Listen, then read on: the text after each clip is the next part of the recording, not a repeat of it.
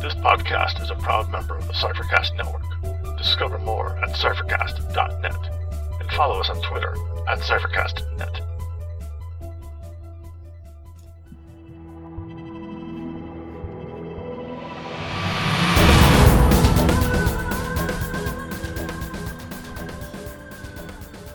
Welcome to Incantations, an Invisible Sun podcast. I'm Scott, And I'm Dave. and we'll be your guides along the path of suns. Today we sing one spell. With Reflecting a Different Truth, we discuss using images of World War I trench warfare to inspire the war torn regions of Indigo. Join us on the path of suns, and we may uncover a secret or two.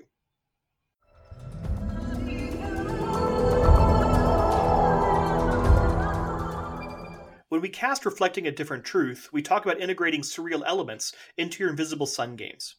This time we're talking about the war torn regions of Indigo that remain after the war. The war is an interesting part of the setting of Invisible Sun. It is clearly an important part of the setting, emphasized. Nah, we're not going to talk about it. well, it's hard to ignore the war. We don't talk about the war. Um, usually, we we, don't talk about the what the war was over or who fought the war. But it is impossible to ignore that there was a war, and that war casts a shadow over Satyrine and Indigo today. Large parts of the of the area are uh, scarred by this war. There are the hate cysts that are present in these various uh, war torn regions and the like. So while we don't talk about the war in the sense of what, what it was about, uh, we can't help but talk about it as we develop games because it is a, an obstacle and an element of the setting that is uh, inescapable in our games. Just walking across Satyrine, one is very likely to run across uh, something blown up, something, uh, an area of the city that had been destroyed in this war, uh, or something along those lines. But we don't talk about we- the war. Are we focusing on the ruined expanses, or is it going to be ruined expanses and other destroyed parts of Indigo? I can think of it as just about any of these because my, my focus is more on what we can draw out of World War One as inspiration for a war torn area, and that can that can be used in either a, a, a more urban or a less urban environment. Okay. Uh, it, it's useful to note that we're returning to this topic to some degree uh, because we, we this World War One's popped up a couple times in our conversation. Uh, when we talked about the surreal movement very early on in the podcast, um, I noted that World War One is often seen as an important predecessor to the surreal movement because the the uh, atrocities and damage of World War One uh, led many people to question the kind of historical narrative that humanity just kept getting better and better and more enlightened and smarter, uh, and that we had moved past these eras of bloody warfares and civil wars, and now we're into this new mechanized, enlightened era of prosperity. Uh, World War One made that look like a v- pretty silly interpretation of history, uh, and the surreal movement is to some extent reacting to that by drawing into question whether World War One was a natural byproduct of an over reliance on elements of the Enlightenment and what we call reason in the form of mechanization and possibly dehumanization uh, or the the idea of mass warfare as opposed to individual combat or things like that. So there's this close tie between the origins of surrealism and World War One, and thus it's a useful area to uh, explore uh, for inspiration in, in a uh, game that draws so much both on surrealism and some early 20th century fashion, architecture, and the like. So one of the big things for World War One, at least my understanding of it, is the mechanization led to an insanely high number of casualties that had never been seen before in conflict. Yes, Is that and I accurate? wonder. Uh, that's my that's a, it's a widely shared belief, uh, I, and I believe it is true. uh, I'm actually I'm not a historian or an expert on World War One, uh, so you know uh, I'm only coming at this as at best a hobbyist um, with a passing uh, familiarity. But that is that is a theme I see repeated in a lot of uh, the kind of explanations of World War One and its impact. Uh, by the way, we're we're right in the window of the hundred year anniversary of World War One, so you, you might see more Oh, articles. this would have been the end of World War One. yeah, yeah. You'll Okay. see more articles about World War One than you might have five or ten years ago. uh, because we're in that window. Um, so you'll there's a lot more out there that might your players and your, you can bump into as you design your game. Uh, something that I think we should that that I want to call out would be revisionist history. Revisionist history? No, that's not it.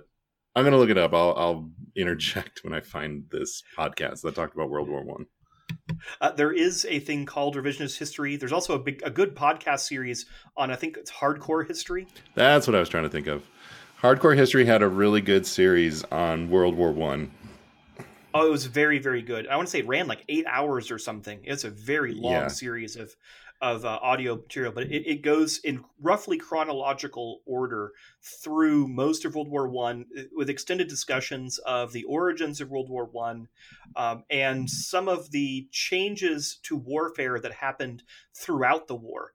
Uh, this is uh, as we'll talk a bit more as we use this inspiration uh, a lot of people point to world war one as sort of the the birth of modern warfare that world war ii is maybe the more prominent war in our culture today but that's mm-hmm. in part because it started wholly formed uh, it was a modern war from the beginning whereas world war one represents the transition from a, a classical era of warfare uh, to a uh, to the to, to, modern warfare, not with all the same weapons we have today, uh, but a lot of the logic and tactics were born in World War One uh, out of mistakes of people trying to face mechanized uh, uh, weapons with kind of classical strategies and tactics. Yeah, I think I recall some of the the stories, and this this also forms a lot of you know my thinking for coming at Invisible Sun and thinking about the war and thinking about the state of Satyrine. Uh, they they went into World War One with a lot of that traditional thinking, and you know they would send in cavalry units, and you know the the thinking at the time was like, yeah, we, we're going to win this war on horseback, or we're going to use these, you know, traditional formations that we just used in there was a war just you know a decade or so before it where it did work that way. But in world war one with the introduction introduction of the machine gun and eventually tanks and airplanes like the ways that they waged war changed completely. And the when those things changed you just saw thousands and thousands of people getting just destroyed and killed as the battlefield, you know, up like changed with technology. Yeah, one way people talk about this is in, in relation to mechanization that the the we went into the war on horseback and came out of it in tanks. Yeah. Uh, that you ha- the beginning of the war is almost Napoleonic though very early on, advances in firearms technology introduced things like machine guns, and some of the early uh, kind of slaughters in the war are things like, as you mentioned, um, cavalier charges against uh, just a you know a lone team with a machine gun. They could take down an entire cavalry brigade uh, who just kept running into them. Uh, but with a machine gun, that's there's really no limit to the amount of destruction it can meter out. So uh, they had to change those. The, the, the cavalry tactics changed dramatically. Uh, and over at the same time, you start replacing horseback with uh, mechanized travel, whether it's jeeps or things like that for for uh, getting materials around, but even the introduction of tanks. And uh, so we have you know, before World War One and even early World War One, we have the Napoleonic image of the general on horseback with a saber leading a charge, and you come out of World War One with uh, the image of warfare being a tank rolling across blasted earth, uh, surrounded by steel, and itself firing large uh, caliber um, uh, uh, uh, arms out into the into the trenches and into the blasted areas of of warfare. Uh, so it's a very different image of war coming out of World War One and coming into it. So World War One has this this pivot point or it represents this pivot point of mechanization. And i think that's something you can draw directly into your invisible sun game by making it surreal. Uh, if you want to play with that notion of coming in with horses and out with tanks you could actually have a hybrid horse tank. Uh, a giant sort of clockwork centaur or something along those lines. Uh, uh would be kind of a surreal representation of the liminal state of world war one and its technology. Uh, alternatively, you could just play with tanks a bit and make them surreal by making them exaggerated versions of tanks. They're even larger. That they they are defined primarily by their protective shells. Uh, and if you're out exploring this territory, you may find the abandoned shells almost like giant abandoned skeletons or the, the shell of a giant abandoned uh, uh, uh you know crab or something like that that you might have on a beach except it's huge but that protective shell still lasts because the only part of the tank that remains um, that could be useful protection for your uh, players to hide from whatever is chasing them or threatening them uh, but it also might be a focus for all of the bad things in the area because they, they know that's where the squishy and tasty things hide hmm. it's kind of like the the oasis um, for uh, the these blasted lands. Like, oh, everyone knows where that tank shell is, um, so th- that's where they go if they if they need a, a snack because that's where all of the unprotected tourists go uh, when they realize they've made a terrible mistake by wandering into this uh, no man's land. Uh, that reminds me of the giant mechanical serpent that uh, the players in the one shot I ran had come up with. Uh, there was an enormous mechanical serpent that was a, a, leftover from the war that resided in one of the characters' neighborhoods, and it it was fine if you kept your distance, but it was kind of a nuisance because it would try to destroy anything that got close to it. Uh, they ended up uh, sicking a bunch of goats on it that would eat anything, and like that that took care of the problem. That is such a wonderful solution yeah, uh, it, it, worked out pretty well. Suddenly, your game becomes um, a, a, a, contractor simulation where you're just taking goats out to clear out different parts of the blasted territory for for Satyrine redevelopment. Yeah, if you have goats that can eat anything, then they're going to eat something really interesting. um, but it also leads to other interesting stories, like when they eat the wrong thing. And uh, in this surreal world, eating the wrong thing may affect you in some bizarre and dangerous ways. They don't just get sick; they become a little demonic.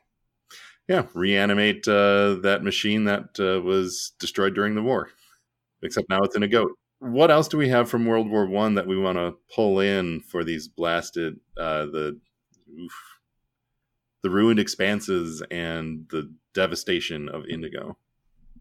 Well, one of the other themes for World War One, beyond mechanization, is the emphasis and development of trench warfare, uh, where wars again had, had uh, battles at least were thought of as temporary sorts of events. Mm-hmm. They lasted days, um, though in World War One they started to find out oh these things can last months, and they can just churn through soldiers, killing uh, people on an unprecedented scale.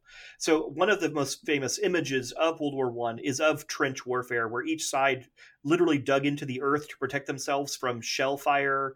Um, and other sorts of explosives and, and guns, gunfire, and the like the trenches can be can be used in a variety of ways. These are protective structures, but they're also notoriously dirty and dangerous and diseased. Um, you can kind of play with that. You can imagine a labyrinth of trenches uh, within a particular uh, uh, area that has been devastated by the war, where the trench itself becomes maybe sentient, or the trench itself becomes uh, at least magically imbued in a way that it's continually digging itself out into a bizarre labyrinthine uh, expanse, and getting trapped in that trench could be itself a challenge uh, to have to overcome.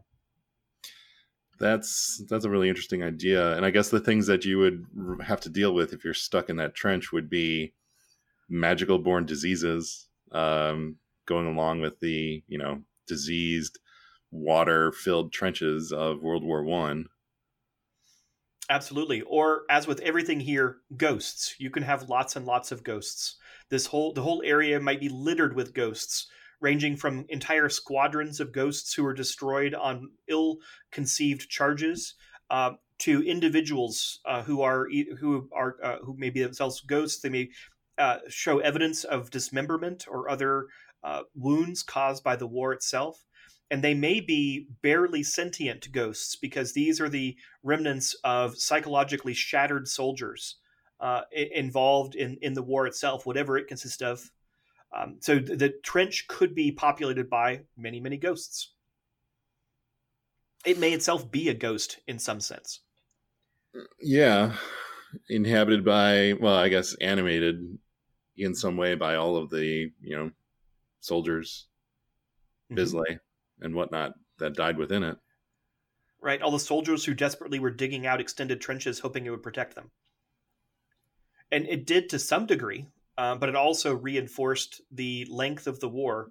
And so it, it, it, may have been short term protective, but it also created this unsustainable uh, machine of, of war in the sense of it just creating a situation that led to the churning through of, of so many uh, uh, casualties.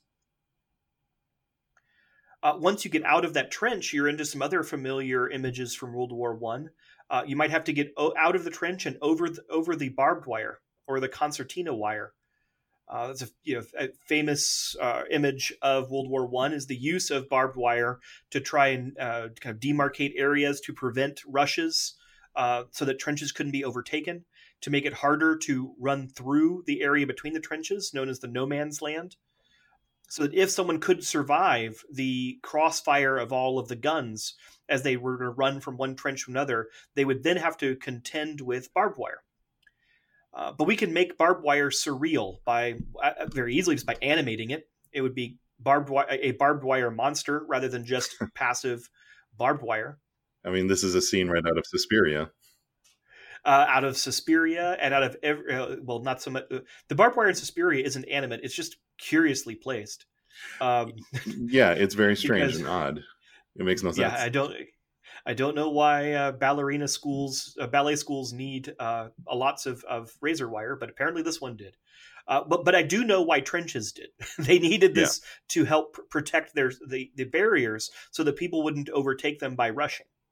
Uh, so again, you could just animate the barbed wire. Uh, if if we think of barbed wire as just having uh, little spikes on it, uh, or in more modern versions, razor blades on it, uh, you could make it surreal by changing what it is that is damaging about the barbed wire. Instead of it being a physical uh, uh, uh, spike, um, then maybe it is something else that it is barbed wire, but does something that has that has more of a psychic damage hmm that is just disturbing. Um, that uh, so it, it you make it surreal by changing the way that it does damage. So rather than it just being barbed wire, perhaps it is this macabre display of all these ghosts that live that inhabit this no man's land that Right. mentally damages your characters as they it's actually a through it. thread of screaming ghosts and each of the spikes is just uh, it, it- the spikes move around because they're actually little little clawed hands of the ghosts reaching out at people Mhm. uh, you could uh, you could even go kind of the other direction and kind of, uh, allu- uh, kind of uh, I guess use a metaphor the barbed wire is a lot like just thorny wood. And so Uh-huh. the metal of the barbed wire could give give way to just very nasty thorned wood to show the kind of to create an analogy between the barbed wire and and protect protective uh, uh, structures on plants and that, that exist in nature. So in some sense, rather than you make it surreal, not by making it uh, more exaggerated in, in its mechanical sense, but by associating it with something we don't normally associate it with, which in this case would be just nature.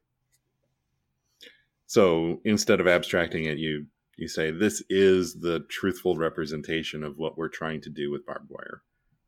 Right. Imagine you're on the borderlands of one of these blown, these blasted out areas, um, and what you ha- you might have an, a, a tree that goes from being a piece or or in in a peaceful grove, but as you exit the grove and go towards the war torn area, the tree kind of starts to be over, or the trees in that area begin overgrown with these thorny vines. And if you keep following the thorny vines, they eventually make it out into the fully blasted area where the thorny vines give themselves become metallic barbed wire. But it looks Cool. like a continuity of a single organism. Mhm. Uh, and you see the progression from nature to this mechanical destruction in the form of metal barbed wire. Well, I've got some ideas for the next time my characters go into the ruined expanses. I guess. yeah, one, one last thing I do want to mention Mhm. uh, in in the same uh, vein is World War One. It predates most of the contemporary controls on chemical weapons. Ugh. And so, prominent in use in World War One was mustard gas.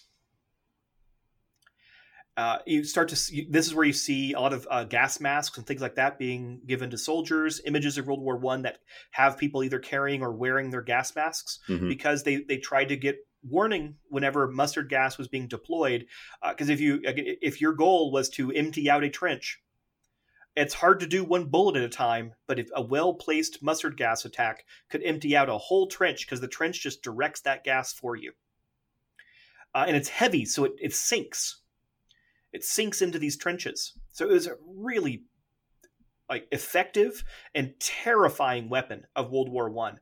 Uh, but you could use something like I mean, now you're now you're talking about just a cloud effect uh, of of damage and a corrosive uh, cloud can be made surreal very very easily. Now you've if you have again a sentient cloud that this so the it, your enemy is the cloud that is coming to attack you.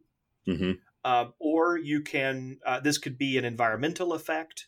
Uh, it could be instead of you know uh, i don't want to get to make too much light of mustard gas and its association with mustard as sort of a food product um, but you could play with the composition of the gas instead of being mustard gas it is again like a swarm of ghosts or something along those lines that would thematically work well in this no man's land uh, of uh, of warfare but consider chemical weapons as something that's, that comes out of World War One uh, and might well have been used in the war in Satyrine, uh, and therefore you could have surreal versions of it present in your game to reinforce the setting and the themes. So now you could take inspiration from all this stuff and create something out in the ruined expanses that, you know, f- pulls a lot from this. But when you present it to your players, what they're going to see isn't so much a reflection of trench warfare from World War One and how horrible it was. Like, how can you get them to think about that just a little bit?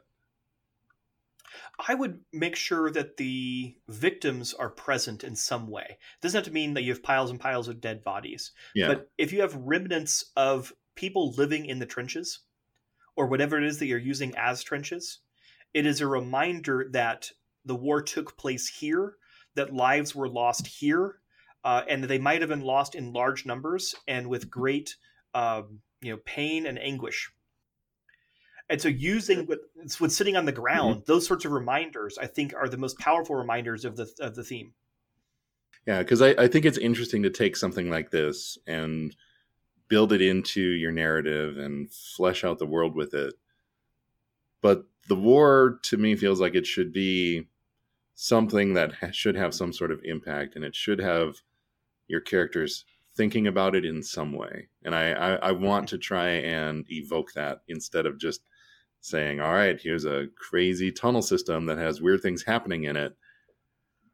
I know the inspiration for it all, but my players don't. So, you know, how do I how do I bring them in there and and and help them see this whole thing kind of in it from a different perspective?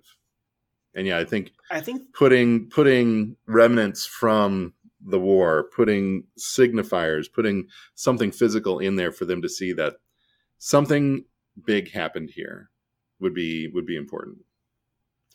it, may require mixing and matching some of these to varying degrees. Mhm. So we talked about having like the the shell of what could have been a, a surreal tank that is sitting out in this blasted area, and that itself is kind of one degree of surreal. But if you want to get the the tone home of the the horrors of warfare, then maybe you want to combine that with something that makes it clear that as big as this was, as as all of the intent behind the creation of this giant shell as a protective device, it didn't matter. It didn't work. And so the people inside it are all dead. And it won't actually protect you from the threats you are facing.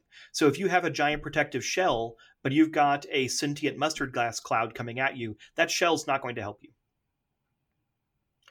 Uh, and so you might be able to the mismatch between the uh, beliefs about what would protect them and the threats they actually faced would itself create that sense of horror if you're going for a horror of war tone for your game.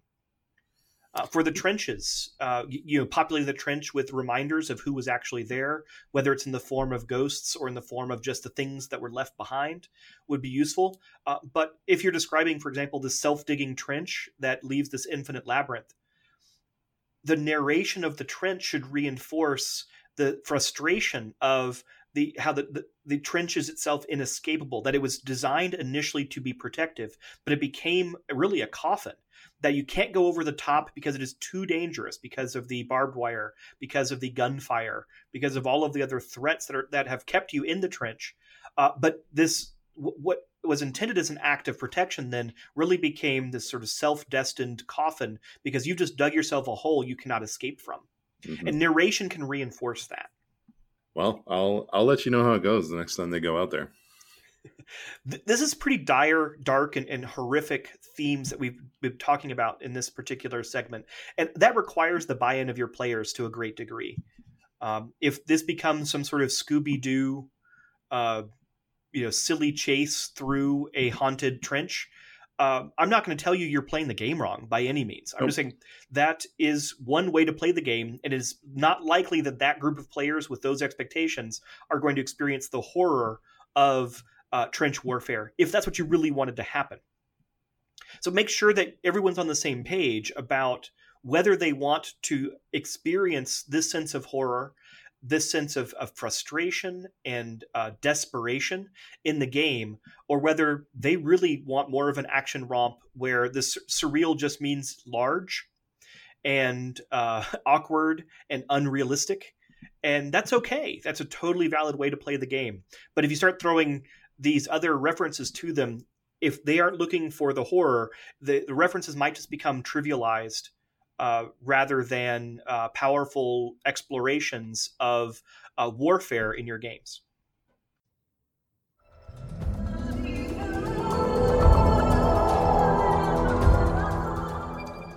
This ends our walk. Maybe you discovered something today. Maybe you need to look closer. The music was titled Beyond from Wes Otis and Plate Mail Games. It is available from DriveThru RPG. Invisible Sun is the intellectual property of Monte Cook Games. You can find a link to their website in the show notes. You can find our blog at incantationspodcast.blogspot.com or email us at incantationspodcast at gmail.com. You can find me at Agonseer, that's at A G O N S E E R, on Twitter. And you can find me at tex underscore red on Twitter. So please leave us a rating and a review on iTunes uh, or whichever uh, podcast app you are using. Uh, it really helps us out. Uh, we also like seeing ratings and reviews, whether they're good or bad. Uh, or else just tell a friend about the show. That's another great way to get the word out and ha- help people find us.